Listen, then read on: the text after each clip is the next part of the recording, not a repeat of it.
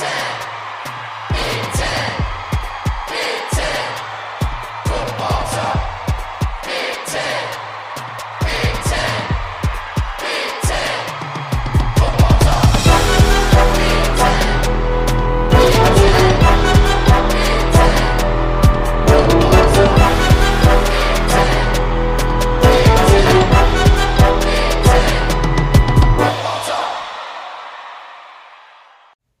What's up, everyone? Welcome to the Big Ten Football Talk podcast. I'm your host, Zach Guggenheim. We're doing week 11 picks. I mentioned this on the last pod, but just in case if you are wondering, you, you turn tune in Monday for the recap show, and there's nothing dropping, and you're like, what is going on? What happened to Zach? Here's what happened to me. I'm on vacation, and I ain't dropping a recap. So you heard it here first. I'm on vacay, no recap. Maybe we'll do a little recap on Thursday when I get back, but uh, but yeah. So we're doing we're doing picks here. It's very early in the week. Uh, I'm getting this in now, and so there's going to be a, a few things that I am unaware of as the week progresses in terms of injuries and things like that. So I just want to be very clear on that. If you like the show, make sure you like, follow, subscribe wherever you get your podcast Apple, Google, Spotify. This one's not on YouTube, but just make sure you're hitting us up there. Follow us on, on Twitter, on Instagram, Big Ten Football Talk at gmail.com. Reviews, share this thing. Man, the more you guys share, the more you leave reviews, the more the algorithms work. We'd love to get this, to get more exposure on this so that more people can get this content uh, wherever they are. Um, we're going to get right into it. This will hopefully be a, a shorter episode here. We're going to go right to Indiana at Illinois, 12 o'clock on the Big Ten Network. Illinois is a six point favorite. This is this is a weird game because Indiana has looked halfway decent the past couple weeks. You know, they they played Penn State pretty tough. You know, ever since they've committed to Sorsby, right? They, they played Penn State tough. They played Rutgers tough for a half, and then they they beat Wisconsin outright. And so, like that was pretty great. And yet, like there's there's clearly a, a talent deficiency. They have a couple guys like Jaylin Lucas, uh, McCulley. You know, th- those guys are good. I'm not sure about the status of Cam Camper. Um, Illinois, on the other hand, we don't know about Luke, Alt- Luke Altmyer. He got hurt in the Minnesota game. Not sure if that's a long term injury or if it is, you know, something he's coming back from. I know Paddock had the big, you know, big play at the end. Um, I just, it's weird because I'm like, who's going to play? If it's Paddock, can he can he be better? You know, can he be bring the magic from last week? And I'm just not sure. Like Indiana has a at least a competent defense, or at least an adequate defense. Uh, for me, Illinois is at home. They see a bowl win or bowl eligibility in sight with Indiana and Northwestern on the schedule still. And I, I think even Iowa, like Iowa's not unbeatable for them. But I think you want to try to get Indiana at home. I think that Illinois has the best player. I think they have the better skill positions. I'm going Illinois. I think I think it's going to be close. Right as of now, Illinois is a six point favorite. I'm going to go Illinois 28 to 20 over Indiana. I don't know who's going to be the starting quarterback. I, I think if, if it's Paddock, I think Indiana covers. I still think Illinois wins this game. I think I think Newton really does change things, and I think it's it's he's going to give Indiana all they want for that. Twelve o'clock, Peacock, Maryland at Nebraska. Speaking of teams that I just don't know about, um, Maryland's a two point favorite. I, I I'm curious what the over under would be for turnovers, like collective turnovers. because I think between the two of them last week, they had seven. And I. Mm, Nebraska's got a good defense, and they can turn you over.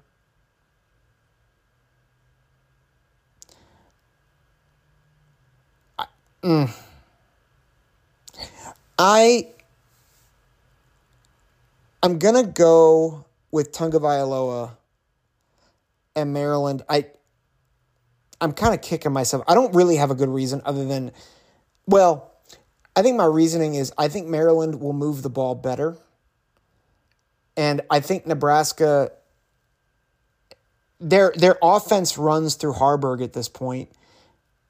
And that's just I just don't think that's enough especially with the way Haarberg has been turning the ball over. I don't think mm, Maryland is just so in the tubes right now which makes me really hesitant to pick this. I- am going to go Maryland 24, Nebraska 13. I think Maryland covers. I think that line is low because I, I think Vegas probably feels like I do. Like who's going to turn the ball over? I and I think it's very possible that Nebraska turns it over like 5 times. The the difference though is that Maryland has options offensively. Nebraska I don't think does. And that's where I think this game ultimately is won. But I don't feel good about it. I don't feel good about it at all. Um, 3.30 kick on the Big Ten Network. Rutgers at Iowa. Iowa's a one and a half point favorite. Um,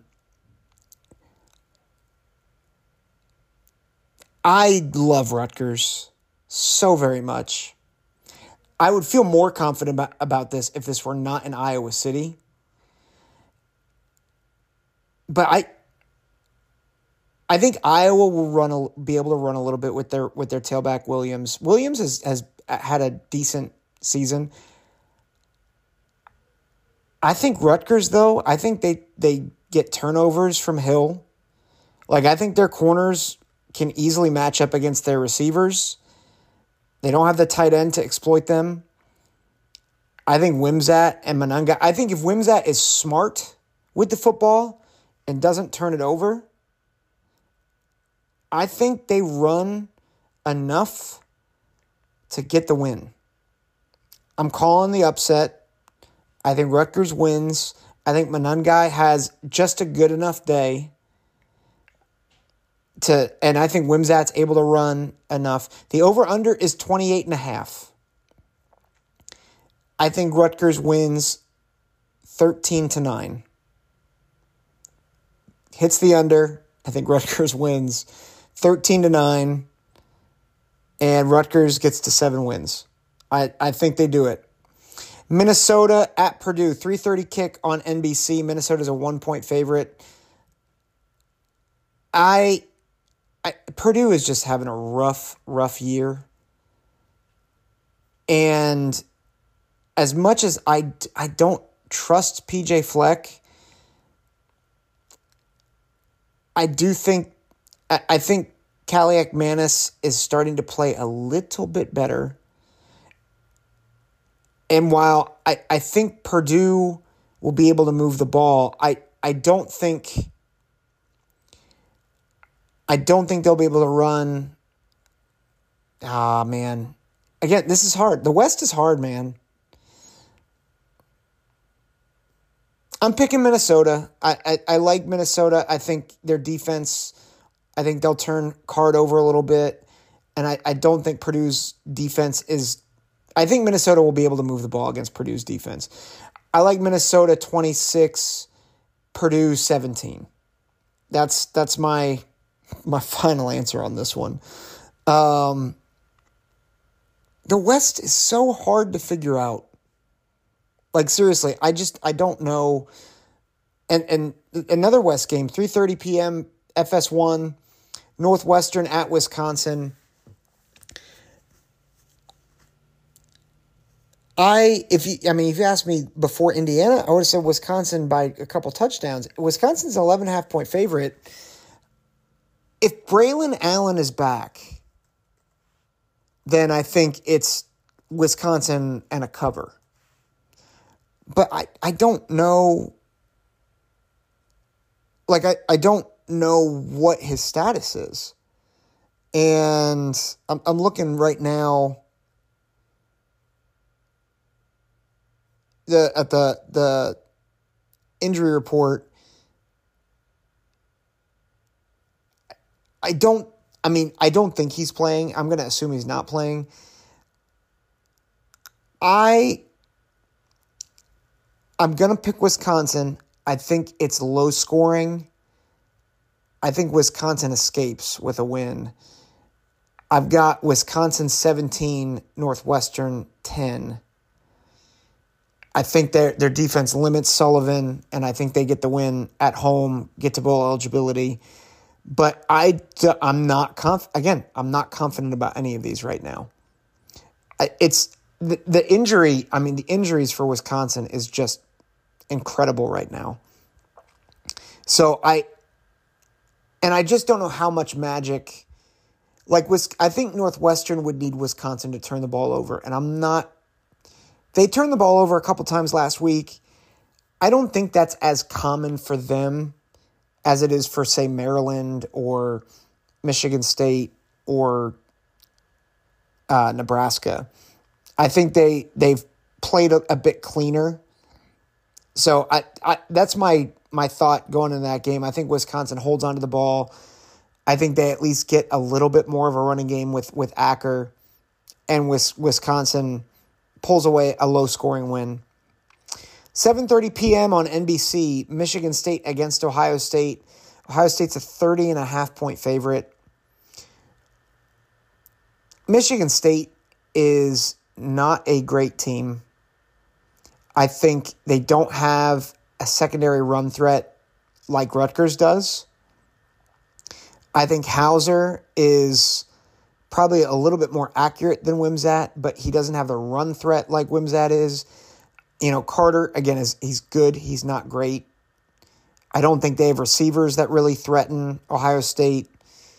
I, I think this might be the game at home at night where we start to see a bit more explosiveness. I, I think, you know, obviously TreVeyon Henderson has been very explosive the past couple games. I think you see McCord, I, I think Kyle McCord has his best game as a Buckeye on Saturday night, which I don't think means a ton because I think Michigan State has really struggled on on both sides of the ball. And the last time they played receivers that were explosive like this was against Washington. And I mean, they got just dominated. I think Ohio State dominates Michigan State like what Washington did. I don't think they can hold up against uh, the receivers, I don't think they can hold up against Harrison. I don't think they can hold up against if Cade Stover plays, if Emeka plays. And even if they don't, I don't think they can hold up against Carnell Tate. I, I just think they have too many options at receiver. And I think I think McCord has a really good day on on Saturday night. I've got Ohio State 51 to 7. That's a big number. I just I don't I don't think Michigan State's very good. I think they're going to turn the ball over a lot, and I think it's going to be a rough game for the Spartans. Um, the big one, big big noon kickoff. It's Michigan at Penn State. Michigan, I think, started as a six and a half point favorite. They're now five and a half. I am so tempted to pick Penn State here. And it's not because I've got rose colored glasses on as an Ohio State fan. I, I am very concerned about Michigan's run game.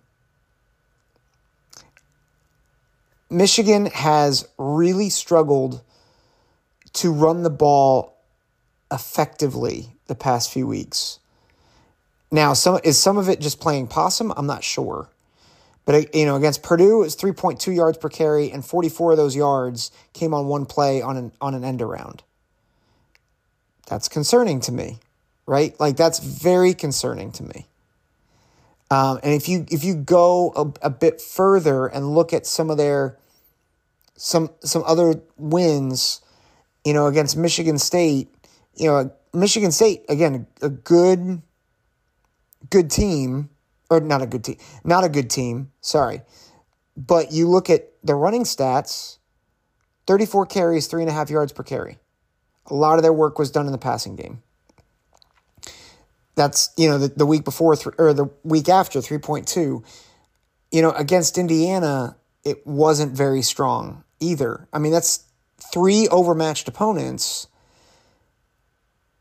and they averaged two point, uh, sorry, 3.9 yards per carry. So 3.9, 3.4, 3.2 against arguably the three worst teams in the Big Ten. Now, they could easily be playing possum, but this is the a massive step up in competition. Massive step up. And I think JJ JJ McCarthy has played I think pretty good football he has not faced a secondary like this. I I think you could make the argument that um, Rutgers secondary is is pretty good, but Penn State is a couple notches above them. They haven't faced a pass rush like this. I'm not sure if Chop Robinson plays in this game. Um, I, I did not see if he played uh, last week against Maryland. So if he did, I apologize for that. Um, but yeah, I, I, yeah, Chop did not play last week. So I, I, I don't know if he plays, but they, they have other pass rushers that I think can make things a little dicey for that offensive line. Again, I, they haven't played defensive personnel like this. The problem that I have, though, is can Penn State's offense stretch the field? Because I think if Michigan can just kind of sit and wait for these running backs, I think it's gonna be a long day for Penn State. I I, I think they need somebody to to stretch the field, whether it's the tight ends up the seam, whether it's Keandre Lambert Smith and Cephus finally getting open that's going to be the hard thing. That, and that's what's really killed Penn State over the past several games. I think the offensive line has taken maybe a, a small step back. But I think part of the reason why it seems like that, you have no game breaker on the outside. And I, I think I think Michigan's defensive backs are good. I don't think they're great. Like Sainristil is great or is really good. I think Will Johnson's really good. But I, I, I wouldn't say they are an elite back end. But I don't think you need to be an elite back end against Penn State's receivers. And so I'm picking Michigan to win. I think it's a low scoring game. I've got Michigan 24, Penn State 17. So Michigan covers. If Penn State can find a way to strike deep, it's a very different ball game. But for right now, I got I've got Michigan by a touchdown in Happy Valley. But don't be surprised if Penn State pulls the upset here. So that's my final pick. Thanks for listening. This has been the Big Ten Football Talk podcast. Again, I will be off next Monday and then I'll, I'll try to be back the following Thursday. If not Thursday, it'll be Friday. But that'll do it. Thanks for listening. Take care. God bless.